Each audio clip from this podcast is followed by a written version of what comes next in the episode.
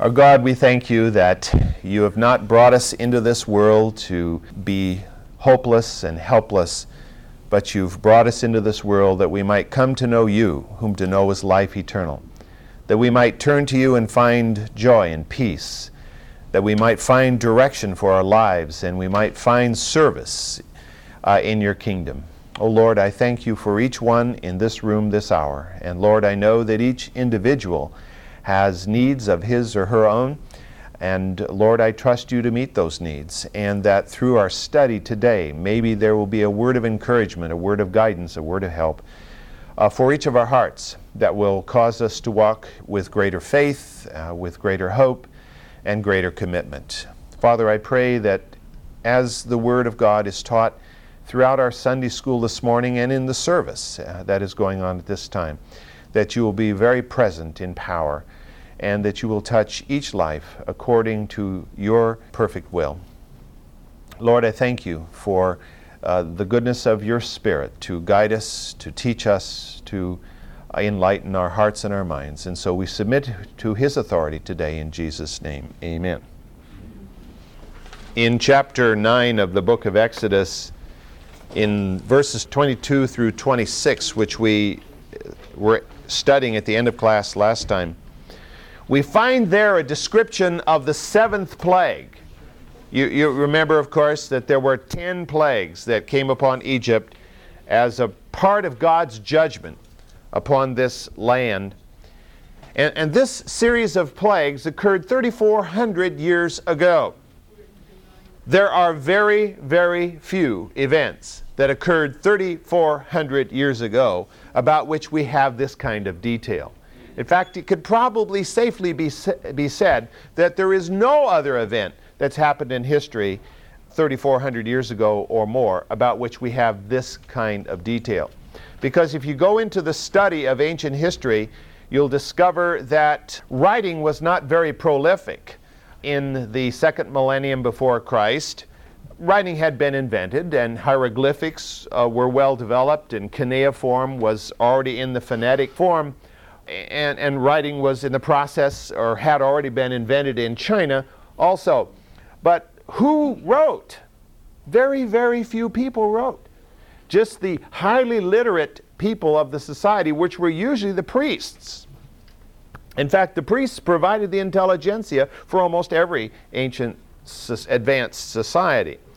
So very few read, very few wrote, and what was written often was inscriptions on, on a, on a cliff face, as you'll find over in Persia, or uh, on the monuments in Egypt. And there wasn't much in the way of what we would know as transportable writing. The Egyptians had invented papyrus or developed papyrus, which was transportable, but there was very little of that, and that decays. In fact, papyrus is not as long lasting as is parchment. And that's why parchment was eventually developed to provide a longer term writing medium. The cuneiform was almost always written on clay tablets, and those, of course, in the process get broken and shattered and buried and lost. And so here we have detailed accounts of two men, for example, in conversation together and all of the descriptions of what God did in, in great detail. And there is nothing like it in ancient history at all. And so we read about these six plagues. And as we came to the seventh plague and we began to study it last week, we, we discover that the intensity of the plagues has continued to increase until now the plague actually begins to cost human life. In response to God's command, Moses took that staff where, which God had ordained in the wilderness at Mount Sinai before the burning bush. And he took that staff and he lifted it up to heaven according to God's command, and instantly the skies blackened. And the greatest thunderstorm ever to occur in Egyptian history broke out across the land. We read about the continuous lightning strikes. I mean, flashing from, from every direction constantly, which is very unusual phenomenon. And, and then, for of course, the obvious peals of thunder, which just roared continuously like an ongoing major battle. And, and certainly, most of the Egyptians were virtually in shell shock just from that. They had never experienced anything like it before.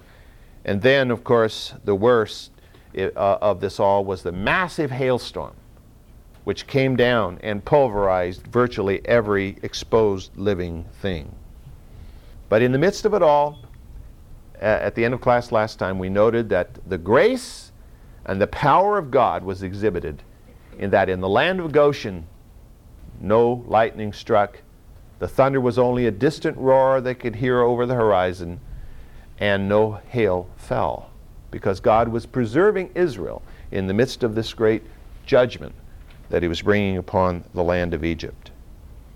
Let's look at verses 27 and following of Exodus chapter 9. Then Pharaoh sent for Moses and Aaron and said to them, I have sinned this time. The Lord is the righteous one, and I and my people are the wicked ones. Make supplication to the Lord, for there has been enough of God's hail and thunder.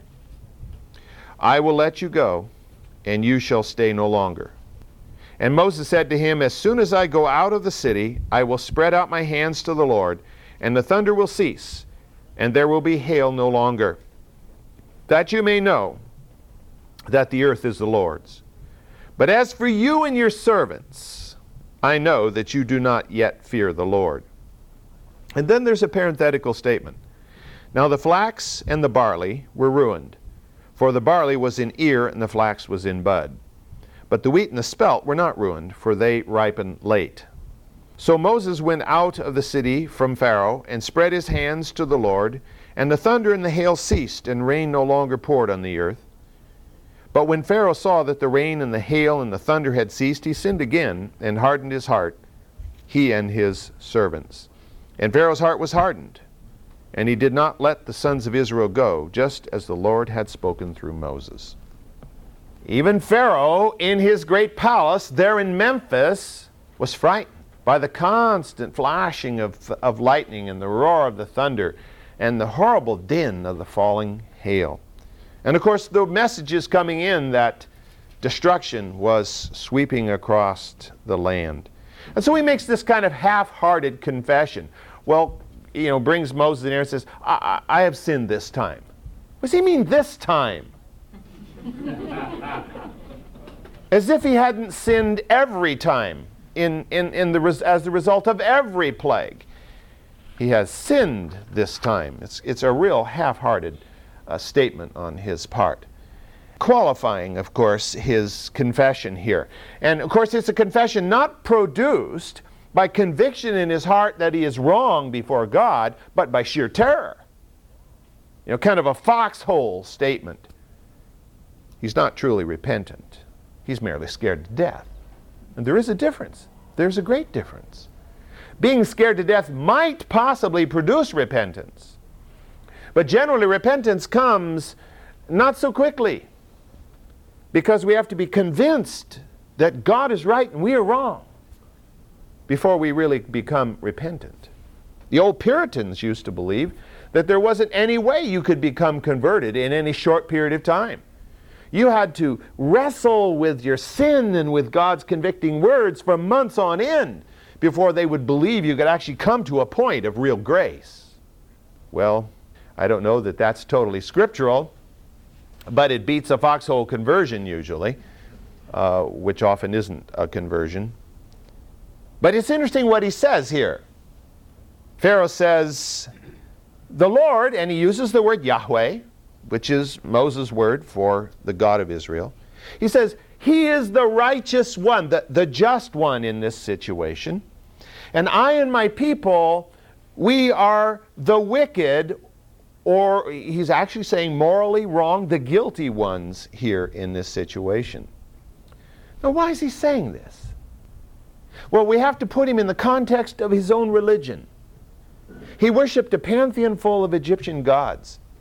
Now, these Egyptian gods, for the most part, although Horus was often viewed as the all seeing eye of God, you know, they, they didn't have a concept of, of any of the gods who, who was omnipotent or omniscient or omnipresent. As I mentioned to you before, they didn't believe their gods really extended outside of Egypt. You went out of Egypt, there were other gods, and that was okay with them.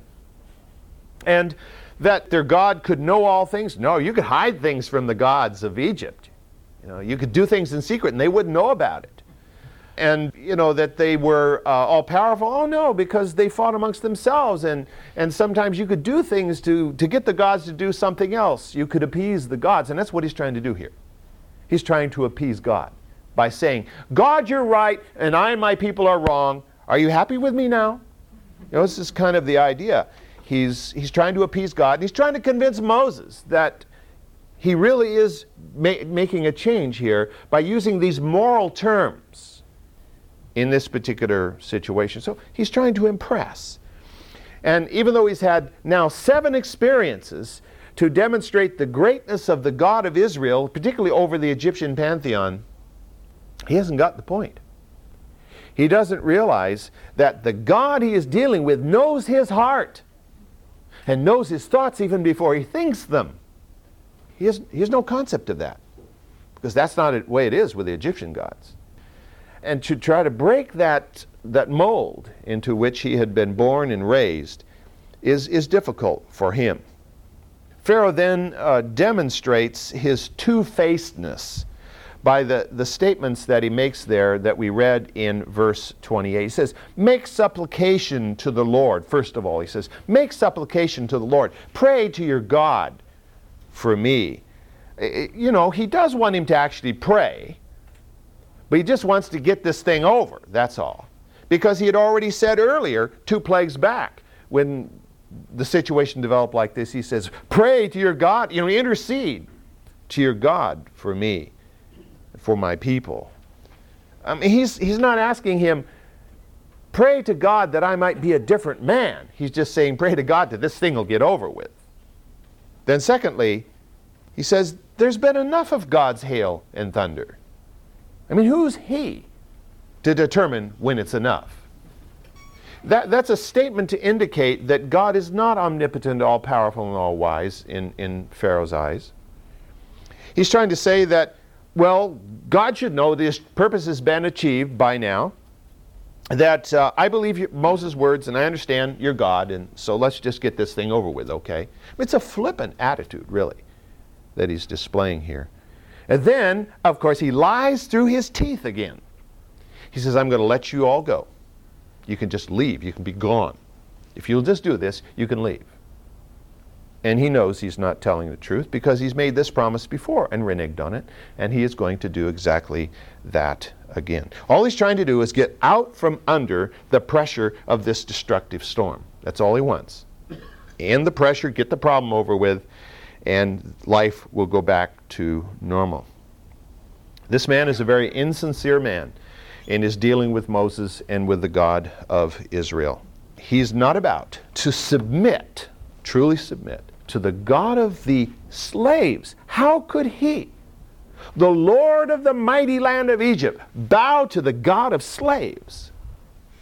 It was beyond his imagination for him to make such a humble commitment. Now, God gives to Moses discernment in this situation. God is the giver of discernment. God gives to us the gift of discernment when we need it and there's a situation and we need because God is using us to, to, to minister in a situation, God will help us to understand what we need to do and what we need to say. Of course, in order for that to happen, we need to be in communion with God. We need to be in close fellowship with Him. We need to be people of prayer. And God is giving to Moses discernment here. And he was not taken in by Pharaoh's promise. He could say, Oh, great, Pharaoh, you finally got the point. You're admitting that you're a sinner and that God is the righteous one, and you're going to let us go. Goody, goody. No, Moses knows better. Now, Moses does say, I'm going to intercede for you. I'm going to intercede for you in the land. I'm going to go outside the city and I'm going to pray that the end of the storm will come. But he makes it very clear, but it's not because I believe your words. Because in verse 30 that we read, he says, oh, Because I know that you do not yet fear the Lord. The only thing you fear is the devastation that's coming. In effect, Moses is saying, I will ask God to end this plague, but only for two reasons. And I'm inferring one of these. And, and that is out of mercy.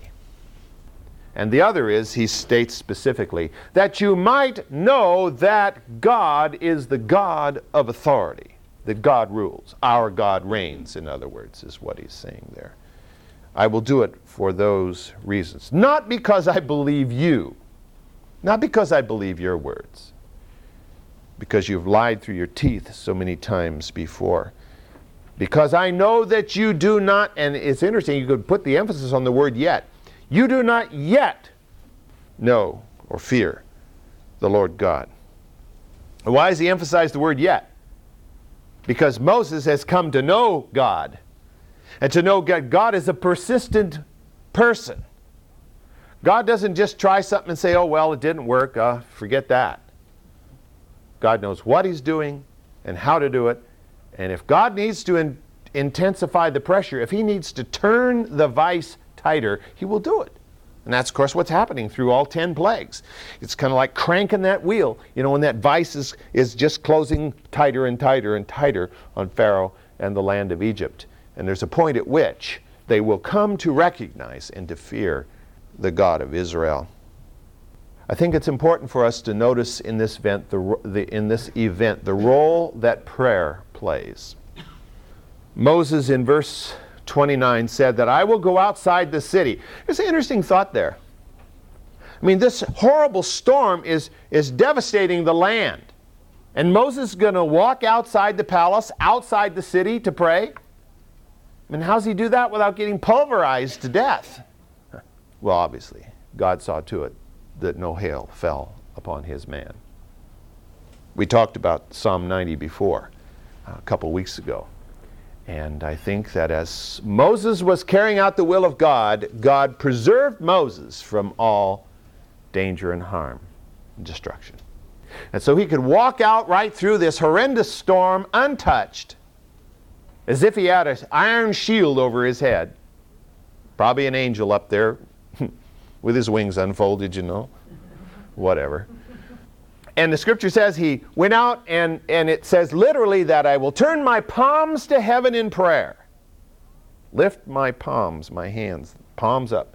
I'm not saying that that's the only way to get prayers answered. Paul, Paul in, on Sunday nights is telling uh, those of you who are going there how to get prayers answered, I'm sure, and I'm sure that's not the only way. But th- this was his method of demonstrating to Pharaoh that he was going to offer intercessory prayer for Pharaoh and for the land of Egypt. And he could do it with absolute confidence that God would hear his prayer because he said, And the storm will stop. The hail will stop falling. Now, how could Moses be so bold? How could he say, I'm going to go out there in the midst of this horrible storm and I'm going to pray to God and and the hail's going to stop like that? How many of us would dare to make such a statement? well, we could and we can if we function the way Moses did. Moses knew the will of God in this situation. Moses did not only discern the heart of Pharaoh, he was discerning the heart of God because God had revealed that truth to him. God had revealed to him what he was going to do. And it empowered Moses to do this. And so Moses, with absolute confidence, could say, I'm going to pray to God, and God is going to end this storm immediately. He did this because he knew the will of God. And you and I can pray with that same kind of confidence as we learn to know the will of God. And I'm sure Paul in his teachings has or will use this verse, but let's look at uh, 1 John chapter 5, verses 14 and 15. The, these are key verses on prayer. 1 John chapter 5, verses 14 and 15 where John is saying, and this is the confidence, the absolute assurance which we have before Him, that is God, that if we ask anything according to His will, He hears us. And that if we know that He hears us in whatever we ask, we know that we have the requests which we have asked of Him we can have that absolute confidence that He hears our prayer, and that we know that if He hears our prayer, He will answer our prayer. Now, that does not necessarily mean that he will always answer it exactly as we have outlined to him he ought to answer it. But he will answer that prayer. It, uh, uh successful praying, as far as Moses was concerned, was knowing the mind of God and the will of God. I think that translates into our lives. You and I can pray successfully if we know the will of God. And that's where knowledge of the Word of God is so critical. If we don't know God's Word, how in the world do we know what God's will is? You might as well roll dice for figuring out God's will if we, if we don't study the Word of God. Because through the study of the Word of God, we not only learn specific things that we might proclaim to be the will of God, but we learn the character of God and the nature of God and the attributes of God so that we can think like God thinks. And when we think like God thinks, it, it changes us. Uh, last night we had, uh, th- this weekend has been homecoming weekend over at the college. And last night we had a, a, major banquet for the people coming back from different years who had attended the college. And as part of the program, they had uh, oh, half a dozen of the young people speak who had been overseas this past summer. Uh, one lady had been to G- Gabon in Africa, and one lady had been to the Philippines, and one fellow had been to Brazil, and another fellow and a gal had been uh, in uh, the Ukraine. And the, the young man who had been in the Ukraine talked about how that time he spent there, and, and they all made reference to this, to the fact that their overseas mission time changed them more than anything. You know, they saw God work and they saw God do good things and they saw people saved, but they, they, they admitted that God changed them through this more than He changed anything or anybody else.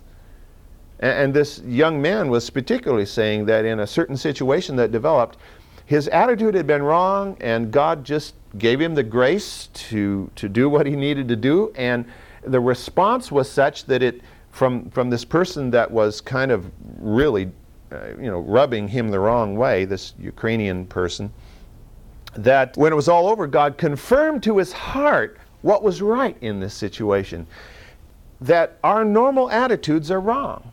The normal attitude that we have in life, uh, you know, that which comes naturally, common sense, often is wrong in many situations. Because our natural reaction is, you tread on me and I'm going to tread on you, you know? you punch me and I'll punch you, sort of idea. And he began to learn something of the servanthood nature of Christ. And it went against his normal character, but he submitted to it. And as a result, God was able to help him to see why more, why Christ came. And how he, as the, as, as the God of the universe and creator of us all, could submit to what he submitted to. You know, you and I sometimes we, why should I put up with this junk any longer? You know? I do this and I do this, that, and nobody appreciates me. I think I'll just go and live in the woods, you know, where the, the deer and the antelope play or something, you know. I guess that's on the range, but wherever. but who appreciated Christ when he was here? the God of the universe. Who appreciated him? You know, a dozen men, and well, the group was a little larger than that. There were 120 in the upper room, but but even they fled. And even Peter said, I don't know the man. Uh, so Jesus could have died on the cross feeling that his mission was a total failure because nobody loved him at the time when he was dying for the sins of the world. And so for you and for me, it's easy to get down by thinking, people just don't appreciate what I'm doing, you know. They don't understand me, they don't care, and, and so I'm just going to give it all up and forget it. But Jesus didn't, and it's a good thing he did. or we'd all be going where Pharaoh is. And uh, I, I don't think any of us would relish that idea for one moment. So, so we need to emulate Christ in this. And that's what Moses is doing. He, he doesn't know Christ in the sense of the actual life and ministry of Christ. He has this concept of serving the God of the universe and that the God of the universe is the Savior of the world. And so he's committed to doing his will. And that's what we need to be. And part of that is having the confidence in us that if we ask anything according to His will, He will do it. So we need to know what His will is. And there are several passages of Scripture which specifically say what His will is. He says, I am not willing that any should perish, for one thing. And so forth. It's right for us to pray for the salvation of, of the unsaved around us, all the way from uh, the highest in authority to, to the lowliest of persons we may know about. Well, verses 32, 31 and 32 of, uh, of Exodus 9 uh, give us a little bit of a, of a parenthetical statement to kind of help us to understand the extent of the damage and maybe something of the time frame of, of this event. The passage tells us that the barley was in head and the flax was budding. And those who have studied the ancient records will tell us that meant it was about February. February was the time of the year when barley was in head and flax flowers in Egypt or in, in northern Africa. And so we, we can figure that part out more or less. So it's a February event, but of course that doesn't help us a lot we don't know what year it was. Probably around 1450 BC, uh, give or take a few years. Now, barley, of course, we understand. Barley was a grain that was, that was important to human sustenance in those sustenance in those days. Flax also was a plant that was uh, useful to them, very useful to the Egyptians. In fact, they probably uh, developed the use of flax uh, more highly than any other society did in the ancient world. Flax is a, a plant that grows about a yard high and, and flowers in blue flowers. And, and, the Egyptians used it for two things. Uh, they used it for the fiber, which they dried and stripped out of the stalks, which then they wove into linen and, and the Egyptians carried linen fabric to its most exquisite ultimate in the ancient world. They were able to weave linen to the point that it was almost transparent. This fine, fine, fine cloth that, I mean, you know, you could just look right through it. And quite often they wore that. And we, we understand that from many of the carvings and, and uh, wall, cave, uh, not cave, uh, tomb paintings that have existed, and of course, examples of flax have survived in that very dry climate. But they also used the seed. When the flower died, the seeds were generated, and, and then they crushed them to produce linseed oil. And that was, of course, a preservative to use in the wood that uh, they had in their society. So, so flax was very important to the Egyptian society. The, the scripture tells us also that, however, the wheat and the spelt crops were not damaged, or at least not seriously damaged, uh, because they were not in head yet. Now, spelt is, a, is another grain, it's somewhat similar to wheat. The chances are that actually it wasn't even out of the ground yet. Because if it had been out of the ground, whether it was in head or not, it would have been beaten to a pulp by the, the falling hail. So probably it wasn't even out of the ground at that time yet. So Moses goes out. He lifts his hands to God in prayer and he asks God to halt the storm. The hail stops, the thunder stops, the lightning stops, and the thunder stops.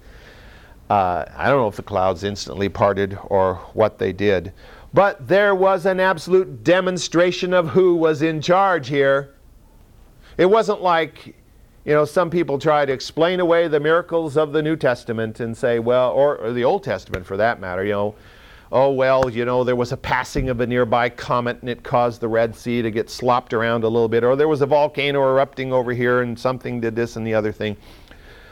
Rather than admit that God is able or that God will intervene in human life miraculously, I think the clouds parted quickly, almost as if a great hand went so that nobody could deny. They couldn't just say, well, it was the natural going away of the storm. You know, we see it happen all the time. I think it was a miraculous deliverance from the storm. Because Moses had said, one of the reasons I'm going to go out and pray is that you might know that our God reigned. But as soon as the trouble is over, how did Pharaoh respond?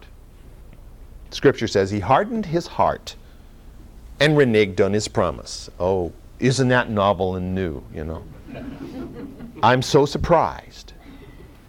Moses, of course, knew it was going to happen and was not surprised at all and knew God had more plagues yet to bring. And so that brings us to the 10th chapter of Exodus, in which are recorded the eighth and the ninth plagues that God will bring against the land of Egypt. So let's look at the first two verses to begin with of chapter 10. Then the Lord said to Moses, Go to Pharaoh, for I have hardened his heart and the heart of his servants, that I may perform these signs of mine among them, and that you may tell in the hearing of your son and of your grandson how I made a mockery of the Egyptians, and how I performed my signs among them, that you may know that I am Yahweh. Notice how often that shows up. What does that tell us? That the knowledge of God is absolutely imperative and all important above anything else. To not know God and yet to be the best of whatever it is you do in the world is a disaster. You might as well, at least from an eternal point of view, be a bum in the streets, you know, as the best architect in the world if you don't know God. In verse 1 of this passage, God made a statement that was both encouraging and damning at the same time. It was encouraging because it reminded Moses of who was in charge anyway. God is fully in charge of human affairs, and nothing is out of his control. We may think it sometimes. We, we may think that everything in the world is flowing against God and His church, and therefore, oh dear, we wring our hands and think how terrible it's, how God's in charge. He's going to do what He wants to do. And we're to be a part of that. And of course, our prayers uh, play a big role in His change, that, in the change He brings. He's saying, I have confirmed Pharaoh and his cohorts in their sin and in their pride. Why? So that I can perform my signs, so I can do these wondrous things. It was damning in that it reveals what the result is from Pharaoh's pride and his refusal to bow before the Lord of the universe. And that result was that he had passed the point of no return. And therefore, his destruction and the destruction of his followers and the destruction of Egypt was inevitable. There was no turning back now. Let me read a couple of verses from Proverbs that help us to understand this principle, to realize it's not just localized in Pharaoh. In Proverbs chapter 16, we have a couple of verses that you've certainly read them many times probably. In verse 6 in chapter 16 verse 18 it says, "Pride goes before destruction, and a haughty spirit before stumbling." Pride goes before before destruction.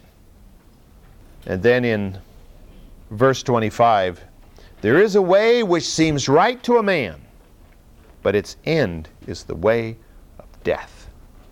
That is an answer to those people who say to you and to me, How can your belief be the true belief and all these other very believable religions and, and philosophies that are taught worldwide not be also right?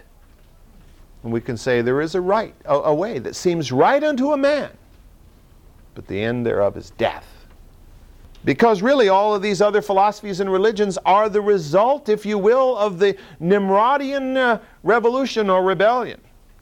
When Nimrod said, In your face, God, and, and launched these other religions, and from it we have inherited Buddhism and Hinduism and Islam and all the other religions of the world, which are an attempt to avoid knowing the true and the living God. I just really find it hard that uh, people will go to the extent they will to avoid the truth. I mean, obviously, each individual isn't saying, I don't want to know the truth, so I'm going to follow this. But, you know, that's what it ends up being. They may not consciously think that way. But how, how humiliating it, it seems to me to stop five times a day and bow down literally on your face with your hind end in the air to Mecca five times a day. And some people will drop their little carpet and do it anywhere. And, and, you know, all for what? For nothing. Because the end thereof is death.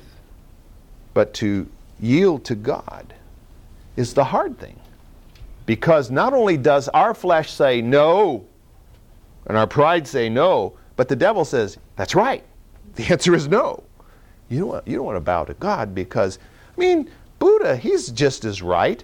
And, uh, you know, Lao Tzu in, in Taoism, he's, he's right too. And on down the line, you know, Joseph Smith, you know, Charles Taze Russell, Mary Baker Eddy. Sure, they all have their own little line into the central computer. And it doesn't matter which way you follow. It's damning. God has given Pharaoh numerous opportunities to yield. Six, now seven times. And he had spoken to him by his prophet Moses, who had demonstrated that his word was the word of God and it was true. And he had performed great miracles, bringing the plague and then ending the plague at his choice of timing. It didn't matter what Egyptian god tried to resist. I mean, he, he smeared the gods of the Nile and the gods of the air and the bull gods and the cow gods and all the other gods of Egypt were made to look non existent because they were. And yet Pharaoh rejected it all. So God said, Fine, you've sealed your own doom. God would use Pharaoh and God would use Egypt to teach his people Israel of his righteousness and of his almighty power, and that God will do his will, and therefore we had better be in line with it because we cannot resist it. The folly of rejecting God's word becomes so, so evident here. And, you know, in some ways, we are guilty of rejecting God's word if we aren't in the process of learning it you know, absorbing it, making it a part of our lives, and, and keeping it in you know, in the forefront of all that we do and all that we think. Judging everything in its light. This event will be recounted over and over again in Scripture. You ever notice that as you read through the other books of the, of the Pentateuch and then you read through the Psalms and other places? It, it keeps repeating how God dealt this, this great series of plagues to Egypt, and then how he brought Israel out into uh, the Sinai, how God did all. I mean, he keeps repeating it because he wanted his people to learn to fear him, to trust him, and obey. If we fear the Lord, we trust the Lord, and we obey the Lord, what else is there? That's what life's about. And that's what God's goal, goal is in our lives. Well, let me uh, let's let's read the next few verses so they'll be in our minds as we we won't have time to fully develop them today, but let's read them so that we'll be thinking about them as we uh, go about uh, our week. Verse 3 of chapter 10 of Exodus And Moses and Aaron went to Pharaoh and said to him, Thus says the Lord, the God of the Hebrews, how long will you refuse to humble yourself before me? Let my people go, that they may serve me. For if you refuse to let my people go, to, behold, tomorrow I will bring locusts into your territory, and they shall cover the surface of the land, so that no one will be able to see the land. That's a lot of grasshoppers. and they shall also eat the rest of what has escaped meaning the hail. Well, it says that. What has left to you from the hail. And they shall eat every tree which sprouts for you out of the field. You know, I mean, the, you know, whatever tree is going to try to send out a little sprout now after being battered by the hail, that's going to be chewed away. Then your houses shall be filled, and the houses of all your servants, and the houses of all the Egyptians, something which neither your fathers nor your grandfathers have seen from the day that they came upon the earth until this day. And he turned and went out from Pharaoh, just spun around on his heel and out the door. And Pharaoh's servants said to him, I mean, no, his servants stood there bug eyed. How long will this man be a snare to us? Let the men go, that they may serve the Lord their God. Do you not realize that Egypt is destroyed? They're, they're talking to Pharaoh. They're getting a little bolder here. So Moses and Aaron were brought back to Pharaoh, and he said to them, Go serve the Lord your God. Who are the ones that are going, by the way? Moses said, We shall go with our young and our old, with our sons and our daughters, with our flocks and our herds, we will go. For we must hold a feast to the Lord. I mean, we're taking everything. And Pharaoh said to them, Thus may the Lord be with you if I ever let you and your little ones go. Take heed, for evil is in your mind. He's getting the picture. They're not just going out in the wilderness to sacrifice, they're out of here. I mean, they're gone. Not so, go now, the men among you, and serve the Lord, for that is what you desire. So they were driven out from Pharaoh's presence. Pharaoh's beginning to get a picture here, and he doesn't like the picture. He has not been brought to his knees yet, but he will be. Won't just take locusts. As we'll see, the vast plague of darkness. You know, I, I don't think that's, unless we've been thrown down in a dungeon and kept there for a few weeks, we, we really don't know what it's like to be in total darkness, days on end. Absolute blackness, not a star in the sky or a moon or the sun or anything for days and days and days. I mean, it's abnormal. And it's very, very freaky. And then, of course, the ultimate the death of all the firstborn from amongst the Egyptians. That's what it will take, finally, to bring Pharaoh to his knees. And yet, even then, even then, somehow, he decides after the Israelites are already getting ready to get out, totally out of Egypt, I made a mistake and I'm going to correct it. The guy's a total fool. The fool has said in his heart, There is no God.